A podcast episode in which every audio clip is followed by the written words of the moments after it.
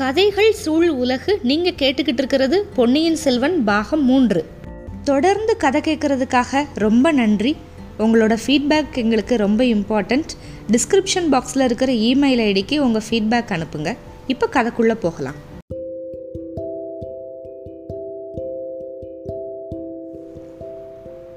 பொன்னியின் செல்வன் பாகம் மூன்று அத்தியாயம் இருபத்து நான்கு.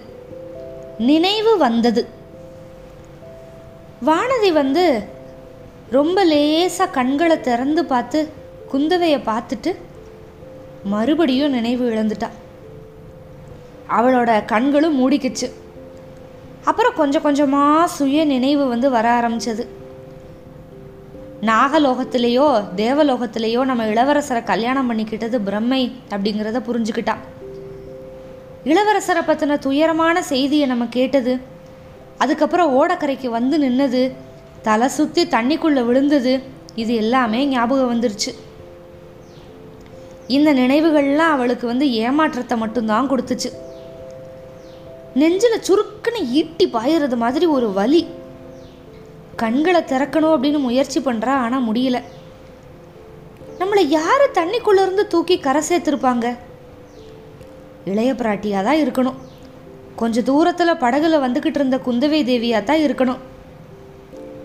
எதுக்காக காப்பாத்துனாங்க? ஒரே அடியாக மூழ்கி தொலைஞ்சு போகிறபடி விட்டுருக்க கூடாதா? எப்போ கண்களை நல்லா திறந்து பேச முடியுதோ உடனே என்னை ஏன் காப்பாத்தினீங்க? அப்படின்னு இளைய பிராட்டிக்கிட்ட சண்டை போடணும். அவரோட அருமை தம்பிக்கிட்ட அவருக்கு அன்பு இவ்வளவுதானா? இதோ இளைய பிராட்டி பேசுறாங்க. என்ன சொல்றாங்க? யார்கிட்ட பேசுறாங்க? கேட்கலாம். மயக்கத்தில் ஏதேதோ பெதட்டுறா. இந்த மட்டும் உயிர் பிழைச்சதே பெரிய காரியம். நம்ம படகு மட்டும் இன்னும் கொஞ்சம் தூரத்தில் இருந்துருந்துச்சுன்னா இவ ஓடையில் விழுந்தது நம்ம கண்ணில் படாமல் போயிருந்துச்சுன்னா ஐயோ அதை நினச்சாலே எனக்கு கதி கலங்குது. நம்ம பார்க்காம விட்டுருந்தா ஒரு விதத்தில் நல்லா இருந்திருக்கும். இந்த பொண்ணோட வாழ்க்கை இனிமையாக முடிஞ்சிருக்கும். உங்களால் உயிர் பிழைச்ச கொடும்பாளூர் இளவரசி வாழ்க்கையில் இன்னும் எவ்வளவோ மன வேதனைப்பட வேண்டியது இருக்கும். ஆஹா இது யாரு? நம்மக்கிட்ட இவ்வளவு அனுதாபத்தோட பேசுறது? ஆ அந்த வாலிபர் தான். குழந்தை ஜோதிடர் வீட்லேயும் அரசலாற்றங்கரையிலையும் பார்த்த அந்த வீர வாலிபர். இளவரசர் கடல்ல மூழ்கின செய்தியை இவர் தான் கொண்டு வந்திருக்கணும். சரி இவங்க ரெண்டு பேரும் இன்னும் என்னெல்லாம் பேசிக்கிறாங்க கேட்கலாம் நம்மளால கண்ணை திறந்து பார்க்க முடியல. ஆனாலும் காது நல்லா கேட்குதுல்ல இப்போ குந்தவை சொல்கிறாங்க இது என்ன?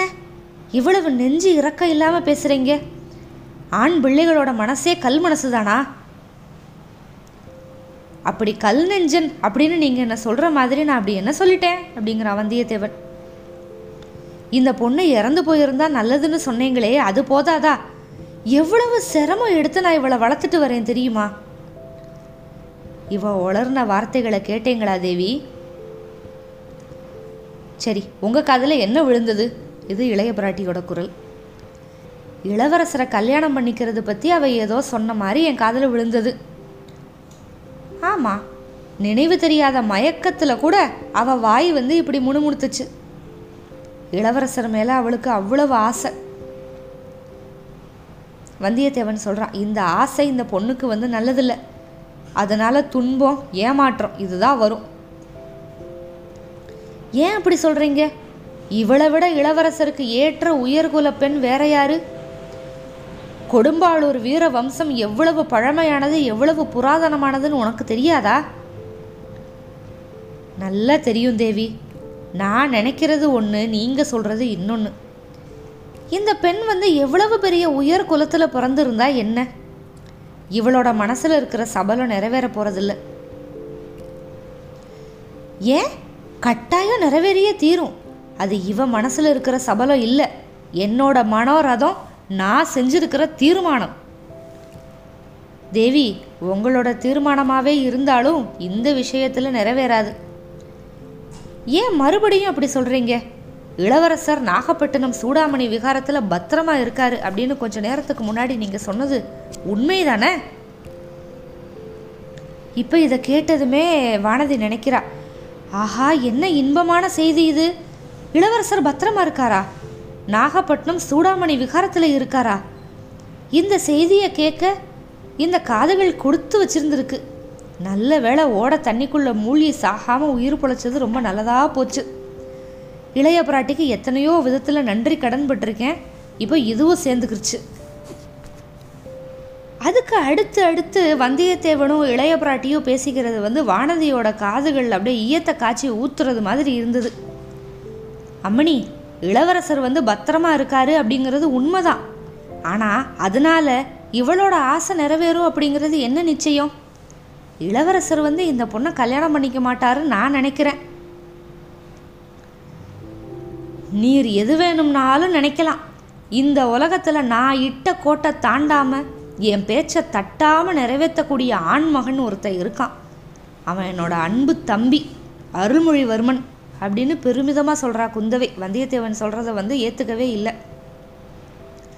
இளவரசி அப்படி இன்னொரு ஆளும் நானும் இருக்கேன். சரி அப்புறம் எனக்கு என்ன குறைவு? என்னோட எண்ணம் நிறைவேறதுக்கு யார் தடையாக இருப்பாங்க?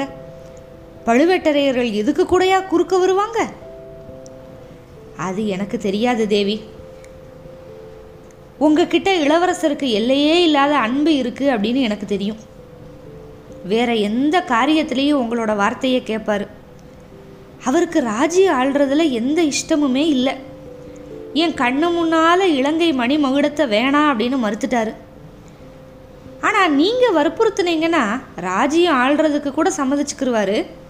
ஆனால் இந்த பொண்ணை கல்யாணம் பண்ணுறதுக்கு ஏன் சம்மதிக்க மாட்டான் அப்படின்னு சொல்கிறீங்க அப்படி என்னோட அருமை தோழி வேண்டாம் அப்படின்னு நிராகரிக்கிறதுக்கு இவக்கிட்ட என்ன குறை கண்டீங்க? என்னதான் கண்டீங்க? அம்மணி அம்மணி இந்த பொண்ணுக்கிட்ட ஒரு குறையும் பார்க்கல. கண்டாலும் நான் நம்ப மாட்டேன். இளைய பிராட்டி அரண்மனையில் பணி செய்கிற எல்லாருலேயும் விட கீழான சேடி பெண் கூட எனக்கு வந்து தேவ கன்னிகை தான். இளைய பிராட்டியோட தோட்டத்தில் வாழ்கிற முயல் குட்டி என்னோட கண்களுக்கு வந்து தேவேந்திரனோட ஐராவதத்துக்கும் மேலே அப்படின்னு தான் தோணுது. இளவரசரும் இந்த பொண்ணுக்கிட்ட எந்த குறையும் பார்க்கல. ஆனால் அவரோட மனசு வேற ஒரு பொண்ணுக்கிட்ட போயிருக்கலாம்ல? ஐயோ எவ்வளவு கொடுமையான வார்த்தைகள். இந்த வாலிபர் எதுக்கு இப்படி நம்ம உள்ளத்தில் வேலை பாய்ச்சிறாரு அப்படின்னு நினைக்கிறா வானதி. இப்போ இளைய பிராட்டியோட குரல் வானர் குலத்து வீரரே நீங்கள் சொல்கிறது எனக்கு புரியல. என் தம்பியை பற்றி ஏன் இப்படி ஒரு அவதூறு சொல்கிறீங்க அவதூறு இல்லை அம்மணி உண்மையத்தான் சொல்கிறேன் கண்ணால் பார்த்து காதால் கேட்டதை சொல்கிறேன் சரி மேலே சொல்லுங்க. எவ்வளவு கஷ்டமான விஷயத்தை கேட்கவும் நான் இப்போ சித்தமாக இருக்கேன். ஓடக்கார பெண் பூங்குழலி அவளை பற்றி சொன்னேன்ல. இலங்கைக்கு என்னை கொண்டு போய் விட்டவா அவதான். இளவரசரையும் என்னையும் கடல்ல இருந்து காப்பாத்துனதும் அவ தான் சூடாமணி விகாரத்துக்கு இளவரசரை படகுல ஏற்றிக்கிட்டு போயிருக்கிறவளும் அவ தான் சேந்தன முதனை மட்டும் நம்பி இளவரசரை நான் ஒப்படைச்சிட்டு வந்திருக்கவே மாட்டேன். பூங்குழலியை நம்பி தான் ஒப்படைச்சிருக்கேன். அந்த பொண்ணுக்கு ஆயிரம் உயிர் இருந்துச்சுன்னா அத்தனையையும் இளவரசருக்காகவே அர்ப்பணம் பண்ணிடுவா அதனால என்ன? ஓடக்கார பெண் ஓடக்காரி தானே? உலகமே ஆள பிறந்தவனை கல்யாணம் பண்ணுறது பற்றி அவள் கனவு காங்க முடியுமா? தரையில் தத்தி குதிக்கிற சிட்டுக்குருவி வானத்தில் உயர பறந்து வட்டமிடுற கருடனை ஏறிட்டு பார்க்க முடியுமா? ஏன் முடியாது தேவி? சிட்டுக்குருவியும் கருடனை அண்ணாந்து பார்க்கலாம். கருடனும் சிட்டுக்குருவியை குனிஞ்சு பார்த்து ஆசைப்படலாம். என்னோட தம்பியோட மனசில் அப்படி ஏதாவது எண்ணம் இருந்திருந்தா அதை போக்குவதுக்கு நான் ஆச்சு. கூடவே கூடாது. எத்தனையோ அபாயங்கள்லேருந்து அருள்மொழிவர்மனை நான் தப்பிக்க வச்சுருக்கேன். இந்த ஓடக்காரியோட மோக வலையிலிருந்தும் நான் தப்பிக்க வைப்பேன். உடனே வந்தியத்தேவனுக்கு ஒரு மாதிரி ஆயிடுச்சு. ஓடக்காரினா அவ்வளவு தள்ளுபடியா? குலமும் கோத்திரமும் அவ்வளவு முக்கியமா? ஓடக்காரியோட உடம்புல ஓடுறது சிவப்பு ரத்தம் தானே? அவளோட நெஞ்சும் அரண்மனைகளில் பிறந்த இளவரசிகளோட நெஞ்ச மாதிரி துடிக்கிறது இல்லையா பார்க்க போனால் இளவரசிகளோட அன்பில் ராஜ்ய ஆசை கலந்திருக்கலாம். ஆனால் ஓடக்கார பெண்ணோட அன்பு வந்து மாசற்றது புனிதமானது. இளவரசரும் அப்படித்தான் நம்புறாரு. மற்றவங்க ஏன் குறுக்க வந்து தடை பண்ணணும்? இப்போ வந்து ஆஹா ஏன் விஷயத்தவே எடுத்துக்குங்க. என்னோட நெஞ்சை பிளந்து அதுக்குள்ளே இருக்கிறது யாரு அப்படின்னு நான் உங்களுக்கு வெளியிட்டு காட்ட முடியும்னா அப்படின்னு எப்படியாவது சொல்லி சமாளிச்சுக்கிட்டு இருக்கான் வந்தியத்தேவன். வேணாம் வேணாம். உங்கள் நெஞ்சத்தில் இருக்கிறது அப்படியே பத்திரமா இருக்கட்டும். அதுதான் நல்லது. அன்பு ஆசை காதல் இது எல்லாமே உலகத்தில் பிறந்த மற்றவங்களுக்கு சரிதான். ஆனால் ராஜ்யமால பிறந்தவங்களோட விஷயமே வேற. அவங்க ராஜகுலத்தில் தான் கல்யாணம் பண்ணிக்கணும். மனசை செதற விடக்கூடாது. தவறிட்டா அது மூலமாக எத்தனையோ தொல்லைகள் வரும். எங்கள் குடும்பத்திலேயே அதுக்கு தகுந்த உதாரணம் இருக்குது என்னோட தந்தையோட இளம் பிராயத்தில் ராஜ்யம் அவருக்கு வரும் அப்படிங்கிற உத்தேசமே இல்லாதப்ப இப்படி தான் காட்டில் வளர்ந்த ஒரு பொண்ணை. ஆனால் இதையெல்லாம் பற்றி நான் எதுக்கு உங்களுக்கு சொல்லணும்? இந்த பெண்ணுக்கு மூர்ச்சையெல்லாம் தெளிஞ்ச சுய நினைவு வந்துக்கிட்டு இருக்கு. கண்ணிமையெல்லாம் அசையுது. வேற ஏதாவது சொல்கிறதுக்கு இல்லையா? ஈழ நாட்டில் இன்னும் பல அபாயங்களுக்கு நீங்கள் உள்ளதாக சொன்னீங்கல்ல? அதெல்லாம் பற்றி சொல்லுங்க அப்படிங்கிறா குந்தவை. ஆமா இளவரசி இலங்கை சிம்மாசனத்தையும் மணி மகுடத்தையும் இளவரசர் மறுத்துட்டு வந்த அன்னைக்கு நாங்கள் அனுராதபுரத்தில் வீதிகளில் வந்துக்கிட்டு இருந்தோம். திடீர்னு ஒரு கட்டிடத்தோட முன்பகுதி இடிஞ்சு விழுந்துச்சு. ஒரு கண நேரம் நாங்கள் அங்கே தாமதம் பண்ணியிருந்தா எங்கள் தலையிலேயே விழுந்திருக்கோம். உயிரோட சமாதி ஆயிருப்போம். அப்போ ஒரு பெண்மணி திடீர்னு அங்கே வந்தா. சமிக்ஞை பண்ணி இளவரசரை வந்து கூப்பிட்டா. கடவுளே அங்கேயே ஒரு பெண் தானா உங்களை காப்பாத்துனா? அந்த பொண்ணு யாரு? அவ யாரோ எனக்கு தெரியாது. ஆனால் இளவரசருக்கு முன்னாலேயே பழக்கம் இருக்கிற ஒரு பொண். வீணா சந்தேகத்துக்கு ஆளாக வேண்டாம் அம்மணி. அந்த அம்மாள் வந்து வயது முதிர்ந்தவள். எத்தனை பிராயம் இருக்கும்? இளவரசரோட அம்மா மாதிரி. அதோட காது செவிடு. வாயும் ஊமை. என்ன என்ன? இன்னொரு தடவை சொல்லுங்க. பிறவி செவிடு ஊமையும். அப்படி ஒரு மூதாட்டி அவ. பிராயம் நாற்பத்தஞ்சுக்கு மேலே இருக்கும் ஐயா அப்படி ஒரு மூதாட்டியை ஈழ நாட்டில் பார்த்தீங்களா? அவளை பற்றி மேலும் சொல்லுங்க. அவளோட பிறப்பு வளர்ப்பை பற்றி எதுவுமே தெரியாதா? அவ எங்கே பிறந்தவ? ஈழ நாட்டை அடுத்து கடலில் வந்து ஒரு தீவில் பிறந்தவ. இப்போ குந்தவை தேவிக்கு வந்து அளவே இல்லாமல் பரபரப்பு வந்துருச்சு. ஐயா இன்னும் சொல்லுங்க பார்க்கறதுக்கு அவ எப்படி இருந்தா? அம்மணி அந்த மூதாட்டியோட தோற்றத்தில் ஒரு அதிசயத்தை நான் பார்த்தேன். அதை சொல்கிறதுக்கு எனக்கு தயக்கமாக இருக்கு. தயக்கம் வேணாம் சீக்கிரம் சொல்லுங்க. சோழ நாட்டில் நான் ஒரு பெண்ணை பார்த்தேன். அவளை மாதிரியே இருந்தாவ வயது மட்டும்தான் அதிகம். ஆடை ஆபரணங்கள் இல்லாமல் தலைவிரி கோலமாக இருந்தாள் மற்றபடி அதே முகம் அதே தோற்றம். உண்மையில் ஒரு நிமிஷம் வந்து நான் ஏமாந்து போயிட்டேன். ஐயா அப்படிப்பட்ட பெண் இங்கே யாரு?